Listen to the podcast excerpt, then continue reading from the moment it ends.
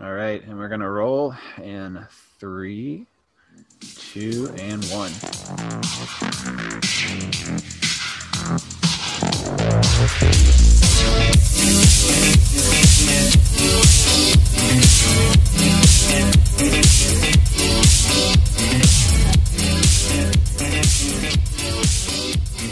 Hello and welcome to the monthly e-break, your super rad and super drifty podcast devoted to the sideways sport we all love, coming to you not just once, but twice a month.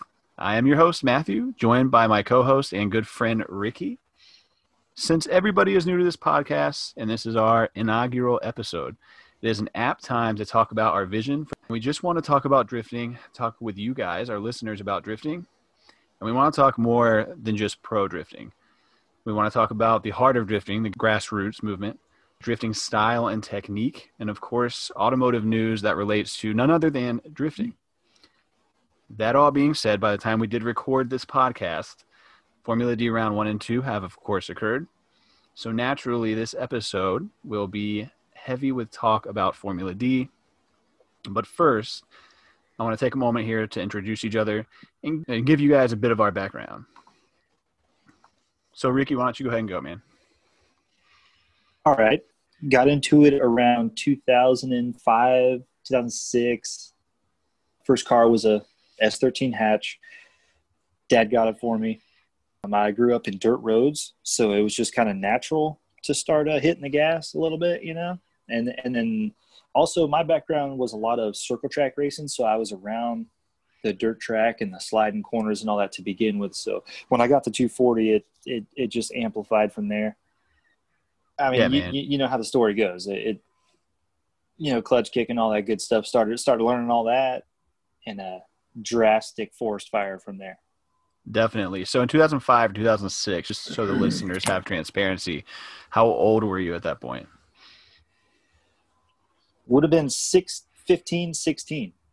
Yeah, like for first car. yes, sure. and we met. I, I want to say I know we were talking about this off the podcast the other day. I think yeah. that we met somewhere around like 2010 or 11. Yeah, yeah, it was a little little bit later. Um, the sport was growing, and actually growing faster because of the Fast and Furious movie. So so the popularity had grown. I, and it's funny because me and you meeting is is a blur in the timeline. We don't exactly, exactly. know specifically yeah. specifically when. We've had this combo. So yeah, yeah, we could go back and forth about the what you know my wife says, your wife says, and what me and you say. Like it, we, we we don't know, but it was it, it was around the time of it getting more popular for sure. Like you said, I think 2010, maybe a little. I I think I was out of high school at the time, so. Hmm. Yeah, I think it. I think it was because I think I met you and I'd already met my wife, who was my girlfriend at the time, and that was in 2010. I think it was not okay. long after that. And of course, then we had drifty nights that were totally legal, and uh, oh, for sure stuff. But uh, so so for the listeners, my name is uh, like I said Matthew, uh, and I got into the sport. I really got into the sport around 2002, and I was I think 12 at the time, or maybe 13, kind of depending. Um, I had started to follow it actually a little before that, just from my love of cars as a kid. Uh, my sister had a 1992 LE, not the SE, but the LE uh, white hatch. And uh, because I loved that car, that that was one of the first cars I remember. My love for 240 SXs began there.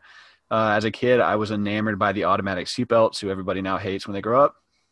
And uh, oh, I ended nostalgia. up getting, yeah, and I ended up getting a white 91 SE hatch for my first car at 14 years old and uh, I paid twenty five hundred dollars for it, and it was super clean.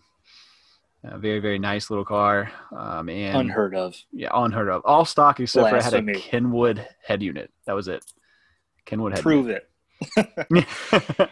I sold. I ended up selling that car, by the way, to a local back in 2009 for twelve hundred dollars. Wow. Running and everything. Yeah, twelve hundred bucks. Crazy. You so, lost money on a 240? I did. So I just needed a fast sell. So I had already had my second 240 at the time. I bought my second, my S14 when I was 16, and I bought that car. So that was like 2006. And uh, I bought that one, and I needed to just get rid of my other one after a couple years. I was kind of neglecting it, so I sold it for 1,200 bucks. and I regret it every day. Every day I I regret bet it. yeah, I regret it for you. So Ricky, how many? I mean, I know the answer to this, but how how many uh, S chassis have you owned now over time? From my recollection, seven. Okay, yeah, I, I think it's seven. One of those possibly be, or one of them definitely being co-owned, but maybe two of them possibly being co-owned, like group projects where we threw in on some just strictly track cars, or those Mexican street meets we were talking about earlier. uh, but I'm pretty sure it's seven S chassis. Yeah, Yeah, I was mix everything. I was thinking about this the other day. So I've owned nearly all of the USDM S chassis at this point. So I owned a, I've even owned a five-speed Vert. It was a converted five-speed. It was very clean, a lot of fun. Uh, Nice. So I've Wish I had owned. one. It was fun. It was a fun daily driver. I had it for like less than a year, and I traded it for an SR hatch. Uh, so, uh, but what I paid for the Good Vert, trade. Yeah, what I paid for the Vert was twenty five hundred, and that was back in two thousand and ten. No, two thousand eleven. I think it was two thousand eleven. I paid like twenty five hundred for that car, and then I traded it for an SR hatch. So I effectively paid twenty five hundred for a SR hatch. That was um kind of like the blue color that like the initial D S thirteen blue. Uh, I can't think of exactly like what color that would be called, but it was kind of that blue color. cool and it was color. clean. Had aero on it. Stock wheels though, so mega fail. But No. Still cool for 2500 bucks. I ended up selling that for like 3800, so I made money on that car. But even still 3800 deal for an SR Okay. hats run. So Yeah, yeah. but yeah, so I was thinking like overall I've had I think I have had four total. So I've had hatch, a coupe, and an S14. The only the only one I haven't had uh, is of course the Kouki S14, but I really have no desire to own that. I'm a Zenki person. So All right. I like that. I, I also have not had a Kouki. I think I'm at two Zenkis, and then I had one coupe, and the rest were S13 hatches. One S13 coupe, and the, and the rest S13 hatches. I mean, as far as like what I paid for them, the first one that my dad gave me, he bought. He he's he's a mechanic. He bought it from uh, somebody he worked with for a thousand dollars as his daily commuter, bone stock. It was the the champagne color or whatever it's called, the kind of tan with the brown interior, perfect interior, perfect exterior until I got a hold of it driving down the road in the notorious S13 hatch uh, rust. And the and, and the wing flew off at like 70 miles an hour and just scared Uh-oh. the crap out of me. And then I had uh, graduated high school and got a red hatch for 1800 bucks and that one was same condition, uncracked dash, perfect. You know all the all the stuff the S13 gas or 240 gas period look for, and then enter, you know, a couple more hatches, and I had a S14 that I paid 500 bucks for, ran and drove. I didn't have a title, but you know, comparison for today's standards, 500 bucks, nothing wrong with it, just a missing title. And the title was missing. It was like a flood car or something, but we got it, made it a track car, and it was awesome.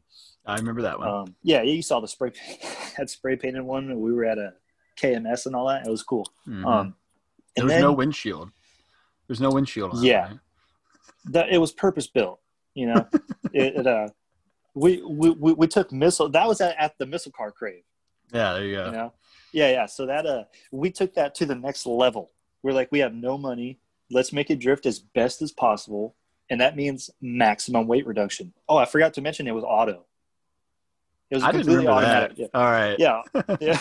yeah. It was automatic transmission. So That's not good. Uh, oh man, it it was a lot of fun. It was a lot of fun. Like I said, I, I live out in the woods, so we spent most of its time out here on the dirt roads and kind of getting our, our redneck on in it. But it did make it to a couple drift events, and and, and it was cool. And and like I said, a couple Mexican events. So So before we uh so before we exit the uh introduction phase of the podcast, uh let's touch really quick. I don't want to like focus too much time on this because we'll talk about it in another podcast a little bit more. Let's just kind of like uh like let's talk about our current drifting projects. So what are you currently working on or driving for drifting? yeah, I'm with you. I don't want to spend a lot of time on it either because it's all bad news. There's a, I got a 95 Mustang GT. I got it for 900 bucks. It was, I don't know, supposedly somebody pulled out in front of this kid and he did evasive maneuvers and tragically lost control. Uh, judging by the tires that were on it when I bought it, only the rear ones were showing belts. So I think he was trying to get into what we're talking about now, a little bit of drifting and lost it. So I put a door, a fender, and a windshield on it and, and got it running and driving. It's got Feals coilovers on it, um, uh, chopped up, you know, spindles and, and lower control arm angle kit from Aaron Mansfield. He, he makes really good stuff. A lot, a lot of people know him. He, he's doing some cool stuff. It, it's a really good kit. I got a really good deal on it. Also, when I was living in Washington State, um, we, we can talk more about that too. The scene out there when I was there, but the car is is just basic, like just super budget. I, I threw my money at what mattered. You know, like I said, I, I got the better coilovers. The engine stock doesn't have a roll cage. Just got a, like an NRG seat. You know, Amazon harness. Nothing crazy. It's just all about seat time. That's yeah, it. man. Getting Yeah, back it's- back it's- into the gravy. Right. That's right. Where I want to be on the track. So it's a it's a pretty basic setup. Besides that, So I wish that I could say I was close to getting back in the gravy. So I have my S14 that I alluded to earlier. It was my second car. I bought it. It was a two owner car, and I bought it when I was 16 years old. Uh, that was back in 2006 or seven, roughly. And uh, I've had that car ever since. I'll never get rid of it. I love it. It still has stock WKO. Uh, it's white pearl. Uh, of course, the white pearl is looking super rough these days. It used to look beautiful, and I got it. I got it from a guy who raced Porsches, by the way, and he kept this as his garage clean or his garage queen. And he told me when he got it, he showed me the trunk, and it looked brand new and still had like wrap in it. And he was like, "I think I put one bag of mulch back here one time. It was just impeccable." But it had like 180,000 miles because he drove it like for traveling all the time. 180,000 miles, so a lot of miles at the time. But just a beautiful chassis. I mean, I bought that car for 3,900. Today, it'd probably be like mm, 9,000. Like, I mean, easy. Oh, probably. yeah. It, it was like impeccable. for sure. Uh, so I have an SR in that blacktop S14 SR. Uh, the SR doesn't really do much right now because instead it just decided to uh, not run. So I'm currently trying to diagnose that. And uh, They'll, they'll do that. You know those Nissan. yeah, yeah. Well, hashtag Nissan. Yeah. and and it, it used to have really cool parts. So it did have WEDs, uh, my favorite wheels. So it had WEDs, Bosrays, and they were kind of cool, deep dish, nice and shiny. I sold It- those for a thousand dollars. I regret that it looks decision. so awesome. It looks so awesome just for everybody listening, just so they know. Thank you. Just yeah, it was good looking, and it's on coilovers, and it has a Kaaz Super Q two way, and some pretty basic stuff. The interior is still pretty much all stock. I kept it kind of like that on purpose, as I always had a second 240 as well, but these days I don't. So I'm gonna have to figure out that project again so I can actually get seat time. But you're much closer than I am on the seat time goal, so it's gonna be a Yeah. bit for me. We're we're both like in this uh the situation where I'm kind of jealous of you and you're a little bit jealous of me. I want another 240 so bad, but I'm so stubborn. I'm like, I'm not paying none of you guys those asking prices. Not Nah, not a man. chance. And then you're like, you know, I want to get on the track, but you got a mint 240, so it's like it's a struggle. Dude, I'm gonna tell you what.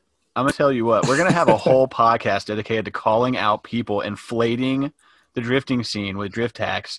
That's right. You you you particularly Gen Zers, you young people, we're gonna be coming after you hard in a Oh, yeah. future podcast. Uh, it's gonna be with no a holds. vengeance. Yeah, you're ticking me off. You know, stop charging Yeah. Ferrari prices for a two thousand dollar car. Come on, I've, I've literally given one away for free, so it happens. It's it's it's getting ridiculous these days. And you, you guys, we're gonna come for you in a future podcast after we build a, a better base, though, because we don't want to Yeah. you know turn away any of our listeners yet. exactly, So, but I, I, I want a lot of people listening so we can build a mob. if we get people in our age range, we definitely will. I think that'll probably agree. yeah, All right, so Uh.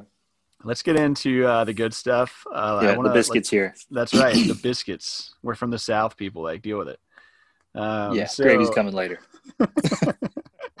All right, so we currently have had uh, round one and two of Formula D this season.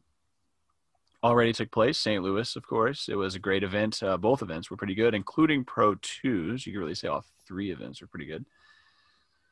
Um, let's let's touch on that a bit. So I don't want to spend too much time here. Obviously, we're recording this podcast after it. In the future, we'll spend a little bit more time on discussion for Formula D.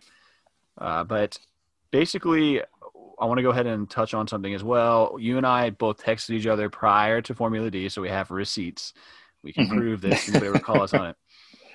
but we kind of text each other predictions.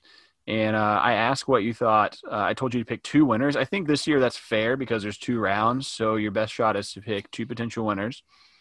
We didn't have a bracket then either when we did that. Uh, now they have the bracket out much right. earlier, so you can actually kind of like guess. Yeah. Uh, so I picked, of course, Odi and Die. Neither one of my guys won. Odi, of course, did place uh, twice on the podium, though, so I think it was a pretty good pick. You yeah. picked Aasbo and Odi, if I remember correctly, right? I'm trying to remember correctly as well, and I, I, I that's what I have. I, we have receipts. Sure. We can go look at this if need yeah. be. But yeah, yeah. um, and your picks were absolutely outstanding. You picked one person who podium twice, and then you of course picked the winner of day one, and very well may have competed for day two, if not for technicality. Uh, right. So you definitely won that particular round. We got to come up with a point system and see who does better at the end of the year. Oh, I love that idea. Yeah, for guesses. Yeah.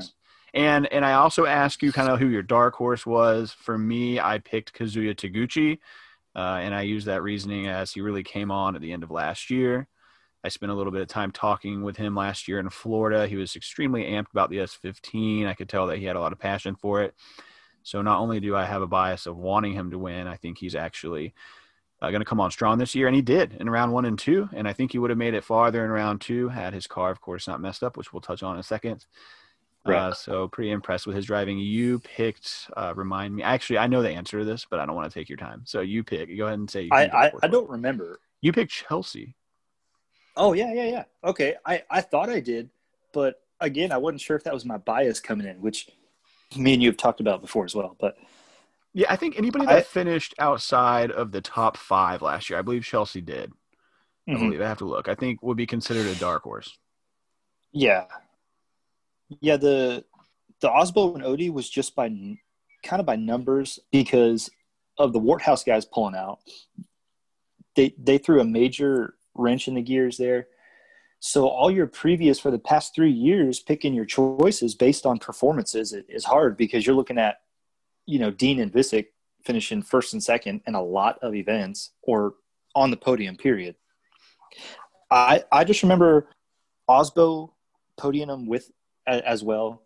Uh, I think for eight or 19 and 18, 2019, 2018, it is basically where I base that on. And, and he's such a good driver, so polished. He's, he's kind of easy to predict, you know, on, on a more technical course. I thought it would, I'm sorry, Aasbo did, does really well. And Denofa, I'm, I'm going to throw him in there as much as I can. Just, just cause I, I like the guy's driving style. So, so just to follow up with what I said. Uh, so we are looking uh, at the 2019 standings. Chelsea Denofa finished eighth. So yeah. definitely uh, outside your top five. And maybe that's a little like liberal saying top five. Maybe I should have said outside top 10, but eight's close enough. And just uh, to catch people up, I had picked uh, Kazuya Taguchi, as I said. So that was fifth. He, he finished 15 last year. So certainly a, a dark horse candidate. Yeah. And um, so who, who did? On. Go ahead. Who's who's done a lot better? Taguchi uh, fin- finished much better. Oh yeah, th- this year, like like oh, yeah. growing as a driver, big time. He's much better than when he was in the R thirty five. Uh, and yeah. and he when I talked to him in yeah. Florida, he he talked about that at length that he wasn't really comfortable driving the R thirty five and the S fifteen. He just loves. And I don't think a lot of people realize. I think we you and I have like talked about this before his S15 has the uh, VR35, I believe, which is the Skyline motor. Well, I mean, I know that's what it has. I think it's the VR35. I'm trying to make sure I don't confuse the engine code, uh, which is the R35 motor. Uh, it's one of the most powerful cars, I believe, in Formula D. I think he's over a thousand horsepower easy. So he's he's not certainly coming like a lot of the Japanese drivers drive with less horsepower in Japan. Uh, Kazuya is not doing that. He, he's got a horsepower right. to compete with pretty much any. Uh, I think it's going to be a VR38 just for correction. VR38, that's what it is. Yeah, yeah. 35. I, VR38. Yeah, yeah, yeah. Yeah, definitely. It it showed his, his progression showed, and like you're saying, if it had anything to do with the chassis, then then the guy knows his cars, and and, and he's a, he's a competitor for sure. He's young and he's aggressive, and I definitely enjoy yeah. that. And, uh, yeah, me too. I love course, watching him. Yeah, Chelsea, your guy is very aggressive, uh, so oh yeah, it's very fun to watch yeah. as well. So, all right, let's touch a little bit on Pro Two. I don't want to like completely skip over Pro Two, and I want to make sure in future episodes we certainly do a little bit more talk of Pro Two. From round one of Pro Two, I actually thought that was probably the best Pro Two I've ever watched. There was legitimate contenders in there. Uh, and to tell people kind of how it went down, first place was Joshua Love, a rookie, who won the uh, podium for first place. Second place went to Jonathan Hurst, who, in my opinion, is driving a G37. And in my opinion, uh, I thought he was the most impressive driver by far. And uh, I was very impressed. I think he could easily compete in Pro 1 uh, if he has a car that's worthy of that. And then third place is Austin Mata. And uh, yes, if you've been around drifting long enough, it is in fact that Austin Mata, who is a rookie in Pro 2 this year, the one that had the famous or infamous video where he was a, a pro am drifter going around the mall trying to impress people. And he took a lot of heat for that, but that guy came out with a chip on his shoulder. That guy is no joke. Austin Mata can drive people, like absolutely can. He was a very impressive first showing, regardless of what you think of him. So that was your podium. So Pro One. So let's uh, start with round one. So that was Saturday's event. Uh, so to catch people up, if you haven't watched Formula D this year, you just happen to miss the first round or haven't paid attention to the news, which I highly doubt that you'd be listening to this if you didn't. But there's no qualifying this year because of COVID. There's going to be four different tracks, and they're doing two rounds each track. So it's back to back days, Saturdays and Sundays. So you're going to have eight total rounds at four locations. And there's no qualifying, it's randomly picking and assigning drivers' numbers. So your um your your pro one. Let's I'm gonna just go ahead and like break down the top eight because I don't think we should cover 16 and 32 unless there's something that particularly stands out from our memories. So your top eight going into Pro One round one uh, was Kazuya Taguchi against Forsberg, Dan Burkett against Fredric Aasbo, Odi Bakchis against JTP, and then Ryan Tuerck against Dylan Hughes. That was your eight. Out of the eight, is there anybody that you were really surprised with?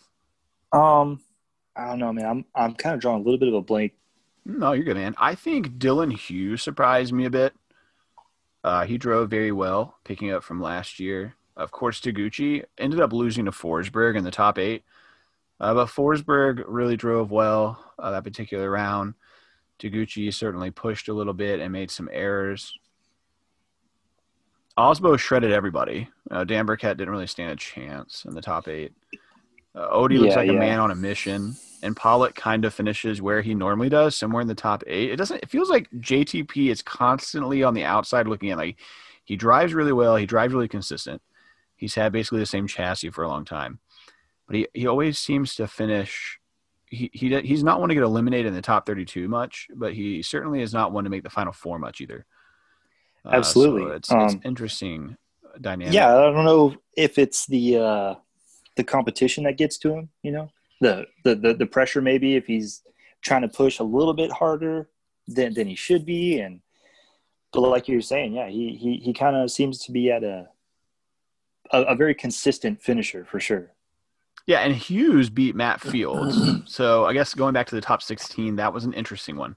So Hughes beat Matt Fields, which a lot of people do, of course, like Matt Field, uh, and think that he's a pretty aggressive driver. Hughes beat him. Hughes ended up versing Tuerck, and Tuerck ended up, of course, winning. Tuerck surprised me a ton. If I had to pick a driver I was most surprised with in round one, and then also two, spoiler alert, uh, it would have to be Ryan Tuerck. I didn't think switching to such a drastically different chassis, he was going to come out and do what he did. He was absolutely a competitor.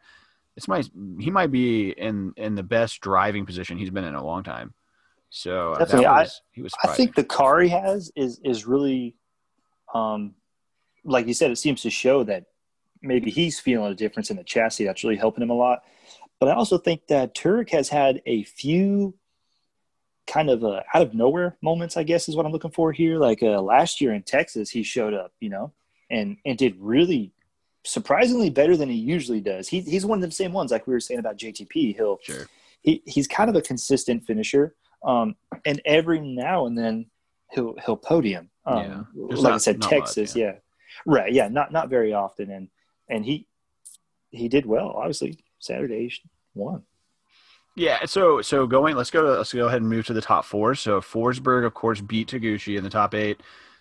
Um, Taguchi drove well, but Forsberg certainly deserved the win. I thought that uh, Forsberg actually looked like he was a man on a mission. I think he's going to be interesting to watch this year, regardless of people's opinions of Forsberg. Aasbo beat Dan Burkett, and as I alluded to earlier, Aasbo beat everybody. So again, spoiler Yeah. alert for like Yeah. two minutes from this moment. but Aasbo wins this event and wins it, no question, in my opinion. Odi beat JTP. Uh, and JTP, I thought drove well. Odi was just, he's a man on a mission this year. That's why I, I, I, picked him. So, also something else we, I guess, didn't touch on. I pick Odi as my overall winner for the season. I think he's going to be the guy who wins the point chase. So, um, I do want to make that clear. So, uh, I think Odi's a man on a mission this year. He looks dialed in the S15 and, and he beat JTP, even though I thought JTP drove relatively well. Uh, and Tuerck beat Hughes. That's not too surprising. I think Tuerck is an easy right. matchup there, but Dylan has drove really well uh, this year in both rounds. So I do want to point that out. So your your four were Forsberg against Aasbo, Tuerck against Bakchis, which ended up going to Aasbo versus Tuerck for the finals, which Aasbo ran away with. Uh, Aasbo absolutely killed it in the new A90 Supra. So that was exciting for a lot of people, I think, to see. I am admittedly, you know this, not the biggest Aasbo fan uh, because I yeah. don't like that the Corolla is in Formula D.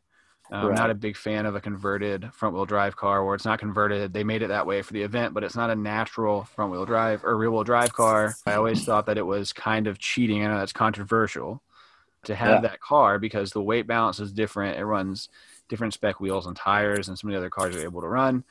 Uh, it's just not yeah. as easy to spin, regardless of what people say just the weight balance is a lot different. Look at the hood, for example, it's a lot shorter. Your engine bay is a lot shorter. The weight balance is just different. But he shut me up in this round because with a Supra, he was easily as impressive.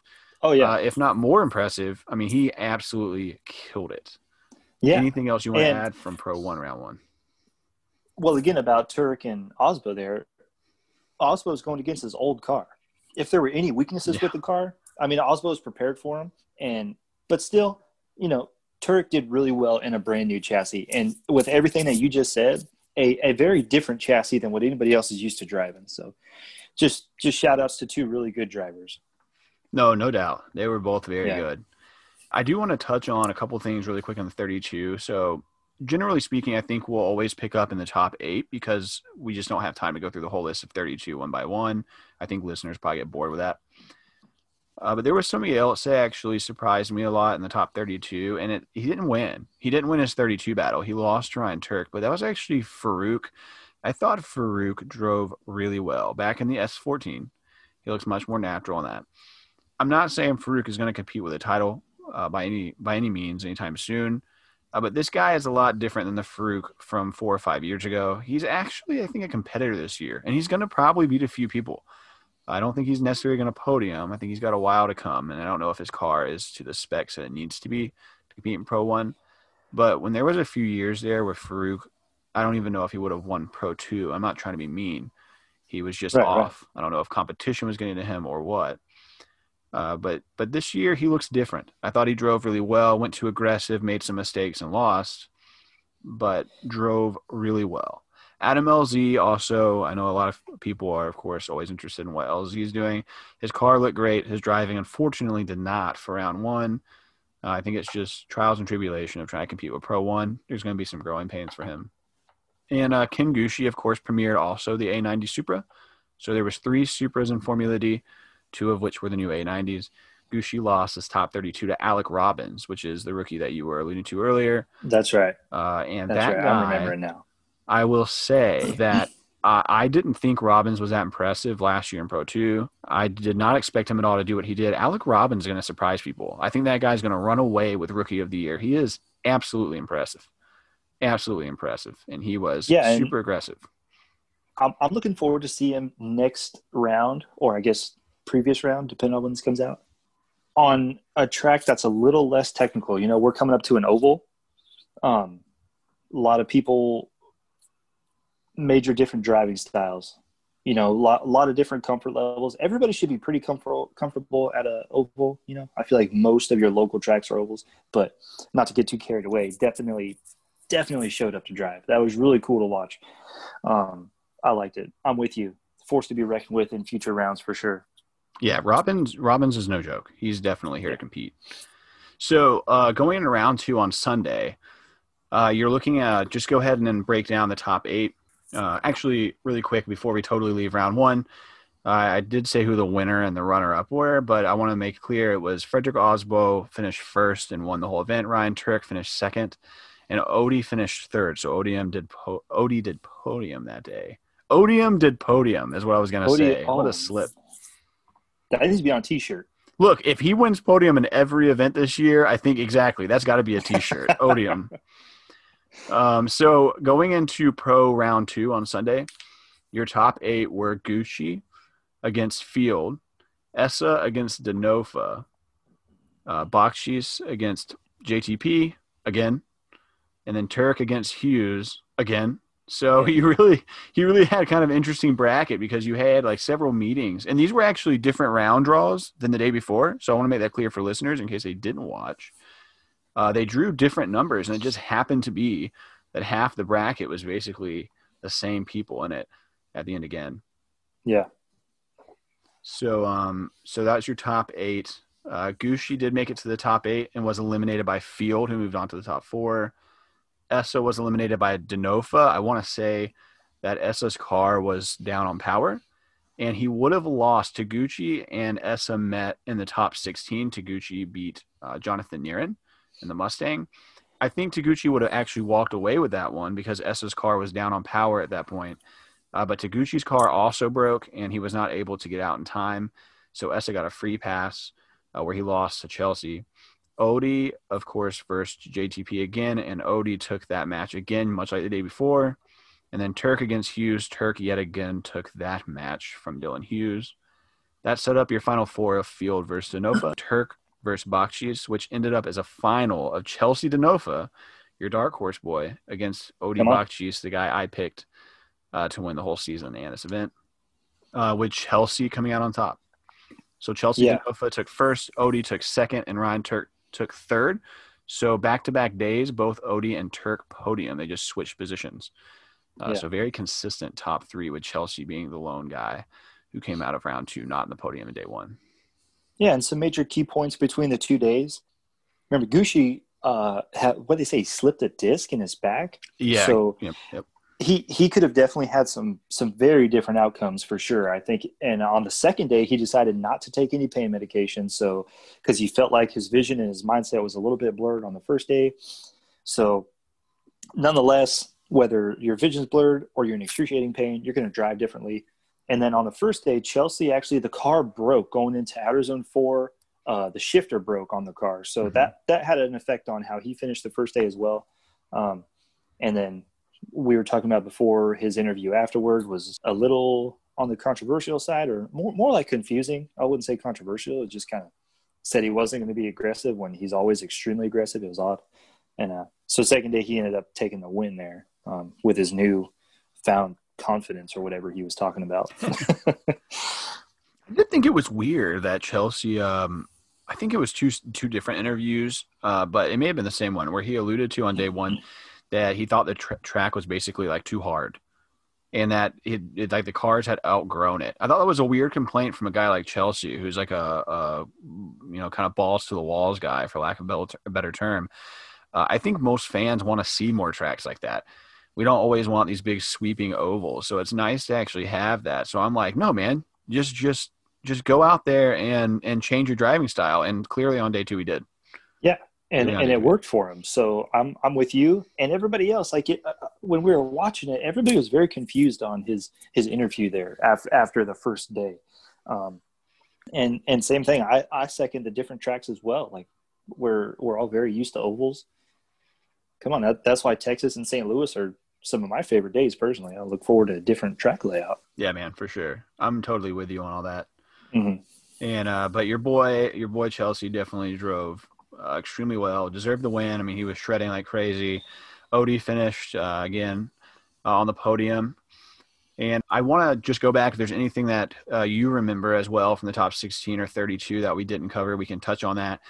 For me, I want to point out that uh, Rome, I thought just even being at the event after what occurred, I thought was uh, outstanding. I mean, obviously, he was battling a lot of adversity from the trip to the track, and I thought he drove really well. It was Uh, It's a shame. Yeah, it's a shame that he got bounced in the 32 in both rounds because he really drove well. And honestly, he really got bounced on day. I think it was day one when his door came open. He he should have Yeah. won. He should have won, and then the door technicality they zeroed him out on, which even Ryan Sage was somewhat mum on because it didn't really affect the driving. So he actually probably would have won. So I think he's going to be someone we got to watch when circumstances are back to normal. And uh, I also want to mention that Taylor Hall, I forgot to mention this, grabbed a win in uh, round one, which I think is his first win ever. I went back and looked this up. I think it's his first head to head win ever in Formula D Pro 1 after four years. That was a cool moment. I mean, he was very, very yeah. elated. I know it's a lot of work and he drives an unconventional car.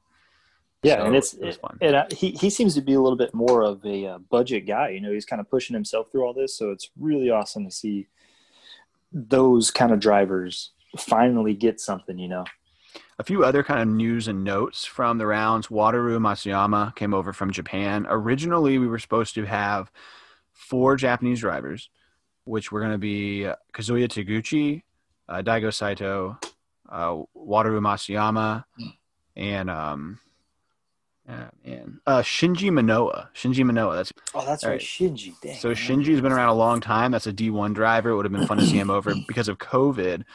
Uh, Matsuyama is the only one who actually ended up making it over. Kazuya Taguchi, of course, is already here from the previous round, so he was mm-hmm. also here. Right, and uh, Matsuyama decided to show up, and he's actually lived in America for for all this. So he's not flying back and forth and right. having the logistics of that. So a little easier for him to commit to the right. To Whereas uh, Daigo is of course competing in D1 currently, and then um, yeah, Shinji is also in Formula D Japan, which he probably wouldn't have been. That was actually the clue. It wasn't really made official. He wasn't making it over, but I saw him running in Formula D Japan a week before our round started, and I thought that was pretty much the answer to that question. Yeah. He obviously didn't make it over. Uh, that's a shame. And of course, there's other people that should have been involved this year. So Brandon Sorensen petitioned to, I think, uh, he didn't have to petition, I guess. I think he actually made it through in Pro 2 last year. But Brandon Sorensen, the young, I think he's 17 now. He was supposed to be in Pro 1 and did not show up. I'm not sure exactly why. He was supposed to run Pro 1 and Pro 2. He wasn't there. I'm not sure if it was an opt out. Trent Beechum, last year's Pro 2 winner, a guy I think is probably capable of competing in Pro 1 uh, he did he opted out for the season about two weeks before it began due to COVID was the reasoning. And uh, of course, like you mentioned earlier, which we probably should have mentioned before now, uh, last year's overall series winner, three-time series winner, uh, James Deane did not make it over, and Peter Wiecek. They were rumored for a couple months to not make it, but officially, of course, neither one is coming, and there is a split ha- uh, or a split up with Worthouse Drift Team. That's going to be uh, interesting to watch. See what happens. Maybe who knows if we'll ever get them yeah. back or what. But uh, so yeah, they're, they're competing overseas right now. Uh, Riga was last month, I believe. Mm-hmm. It was it was awesome. I don't know if you got to see. It was really cool. I Check it out.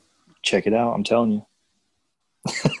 no, I definitely will, man. I mean, I try to make sure I fill my schedule with drifting stuff when I have hobby time, man. Ricky likes the European drift scene a lot and of course follows Formula D hard.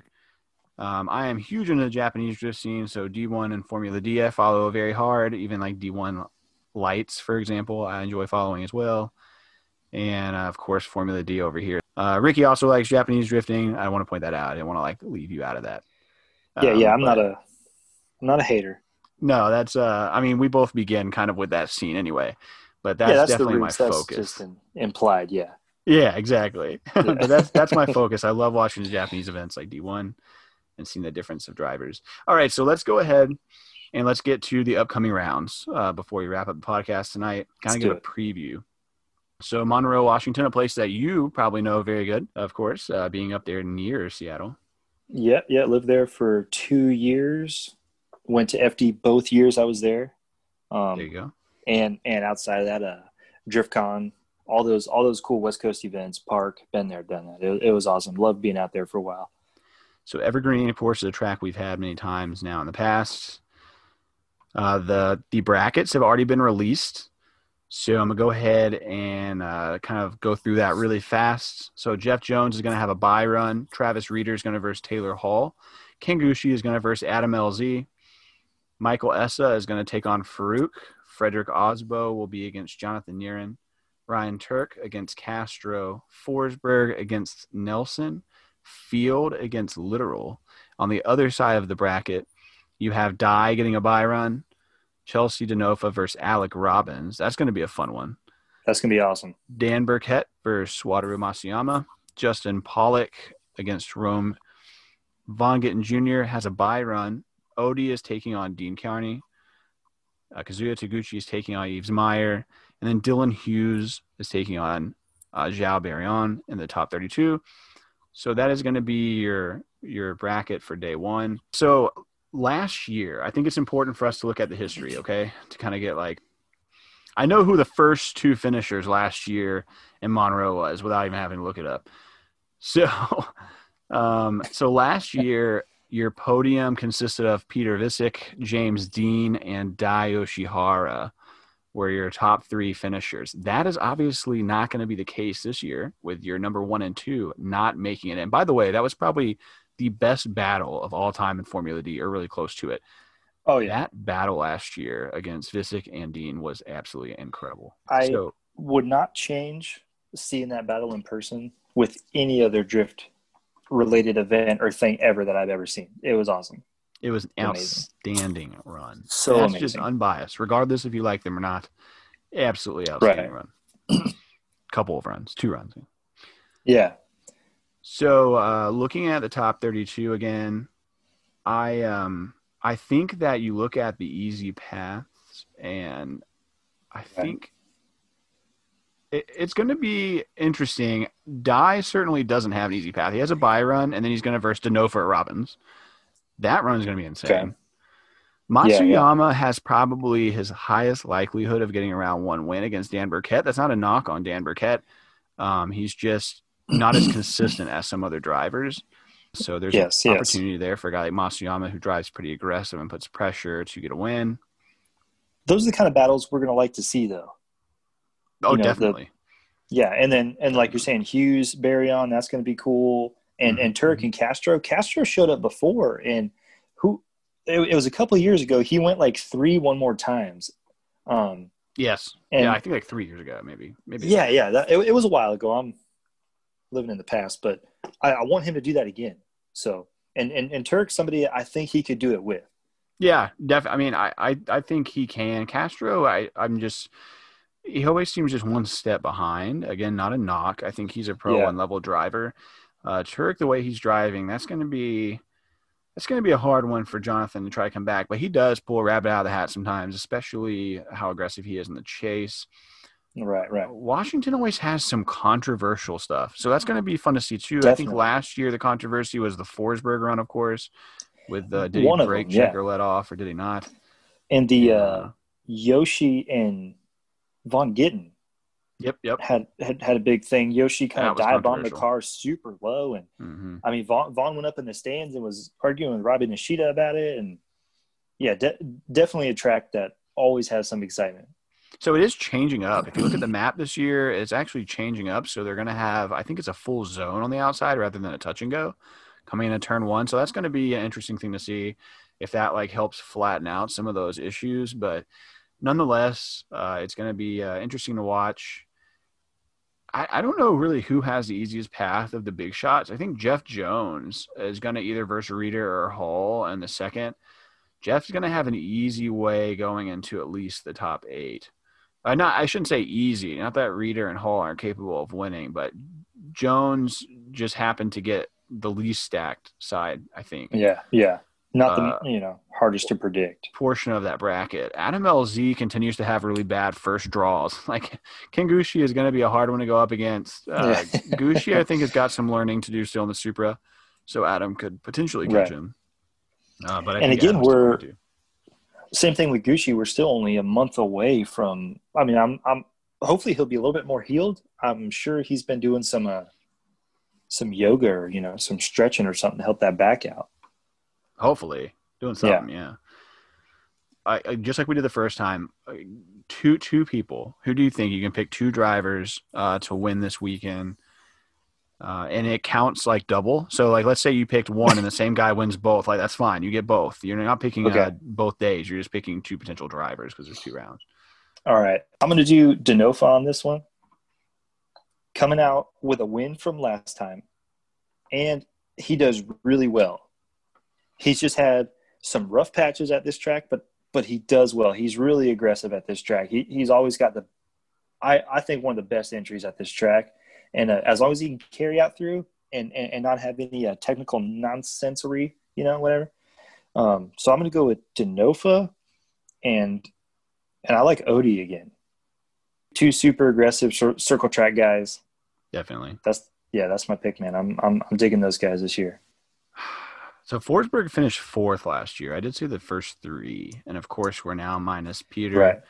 James. Uh, we have Dai and Forsberg. I'm gonna pick Dai again, and okay. I'm also I think gonna pick Forsberg. I think Forsberg's probably he, he did well last year at this track. I I for whatever reason think that he's probably gonna make a run at it this time. So I'm gonna go with Forsberg on that one.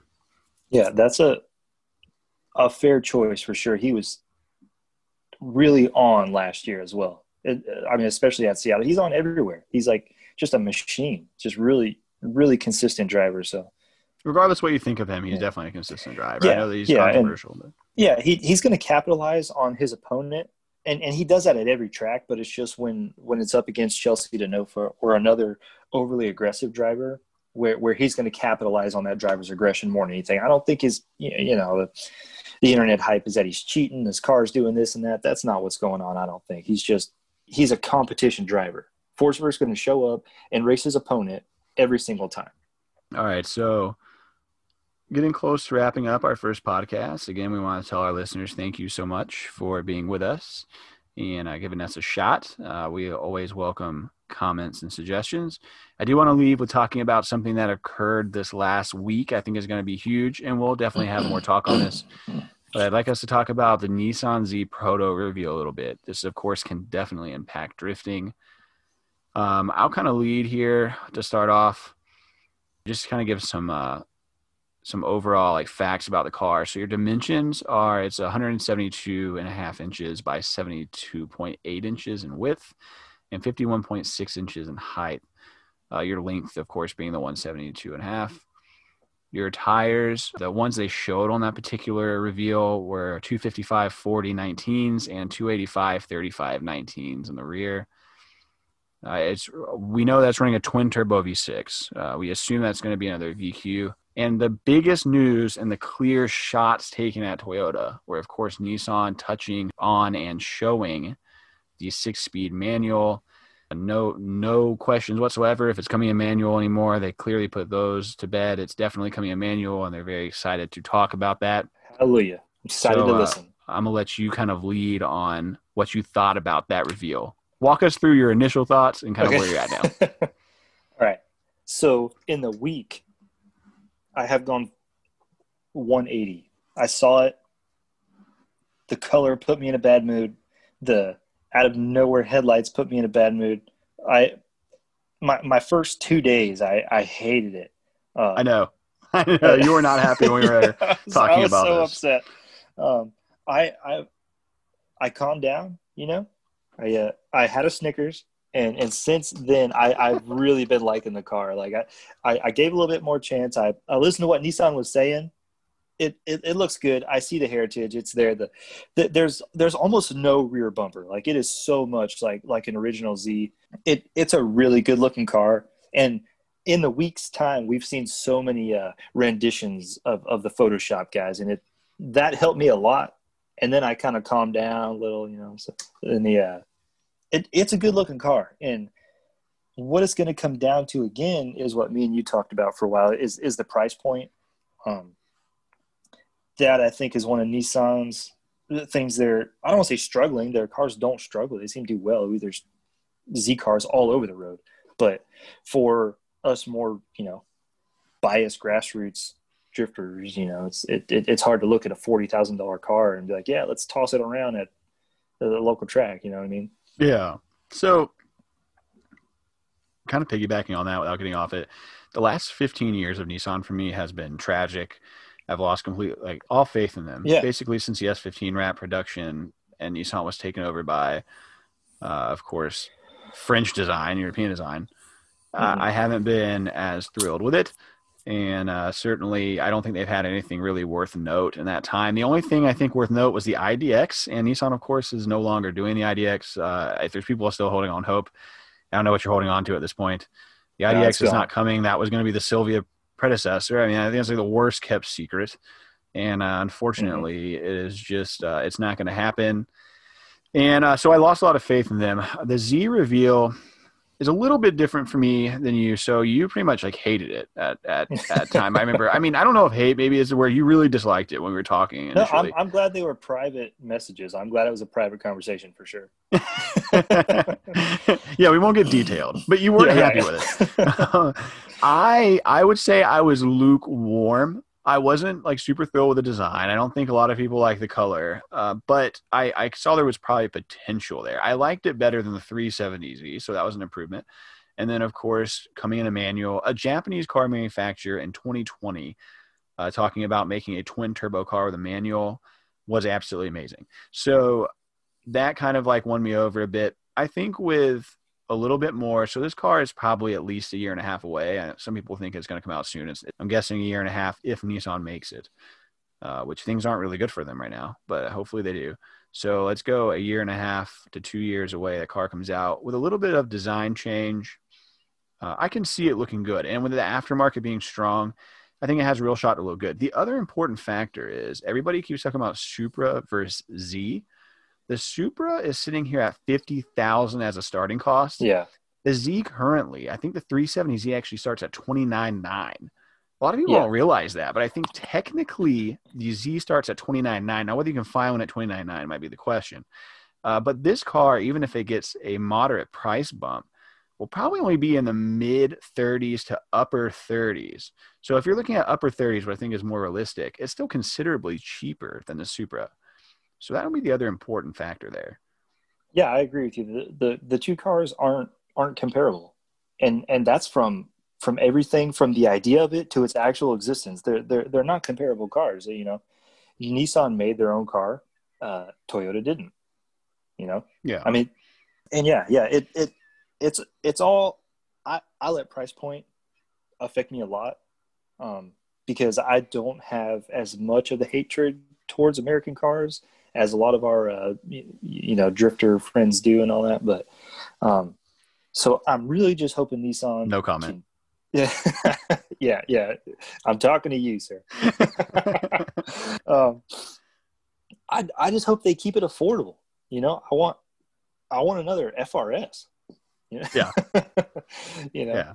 Yeah, I, I think that's uh, I'm hoping I think high 30s is the goal. If Nissan tries to get into the mid 40s, this car is probably not going to succeed.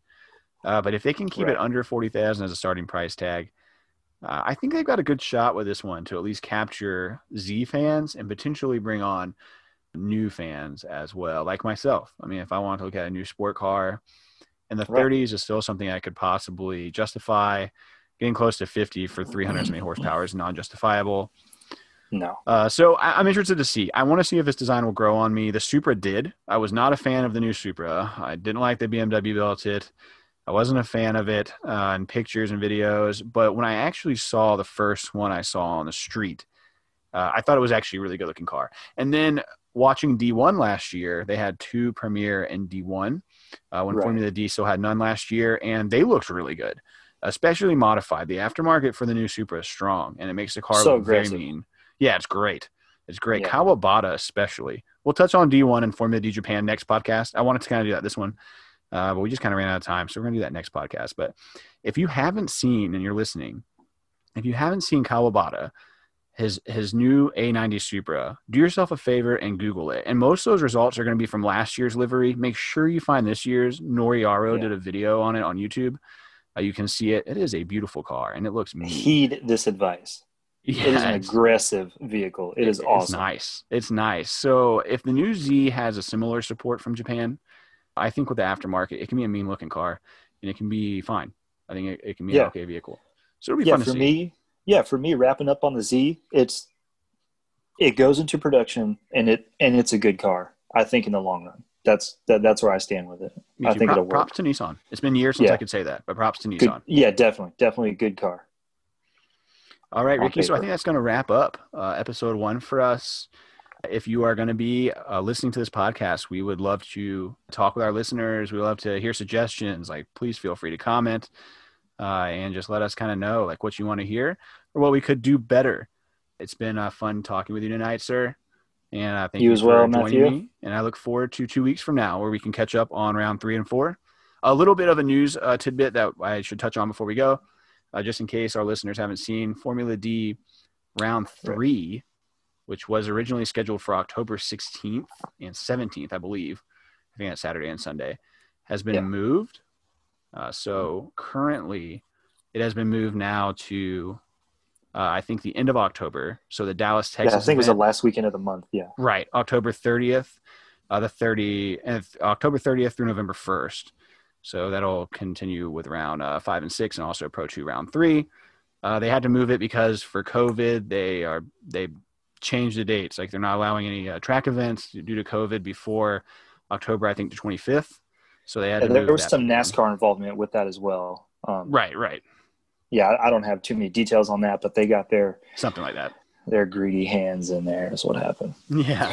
so we're going to be a little bit later, uh, or that one's going to be a little bit later. We're still going to do our podcast every two weeks.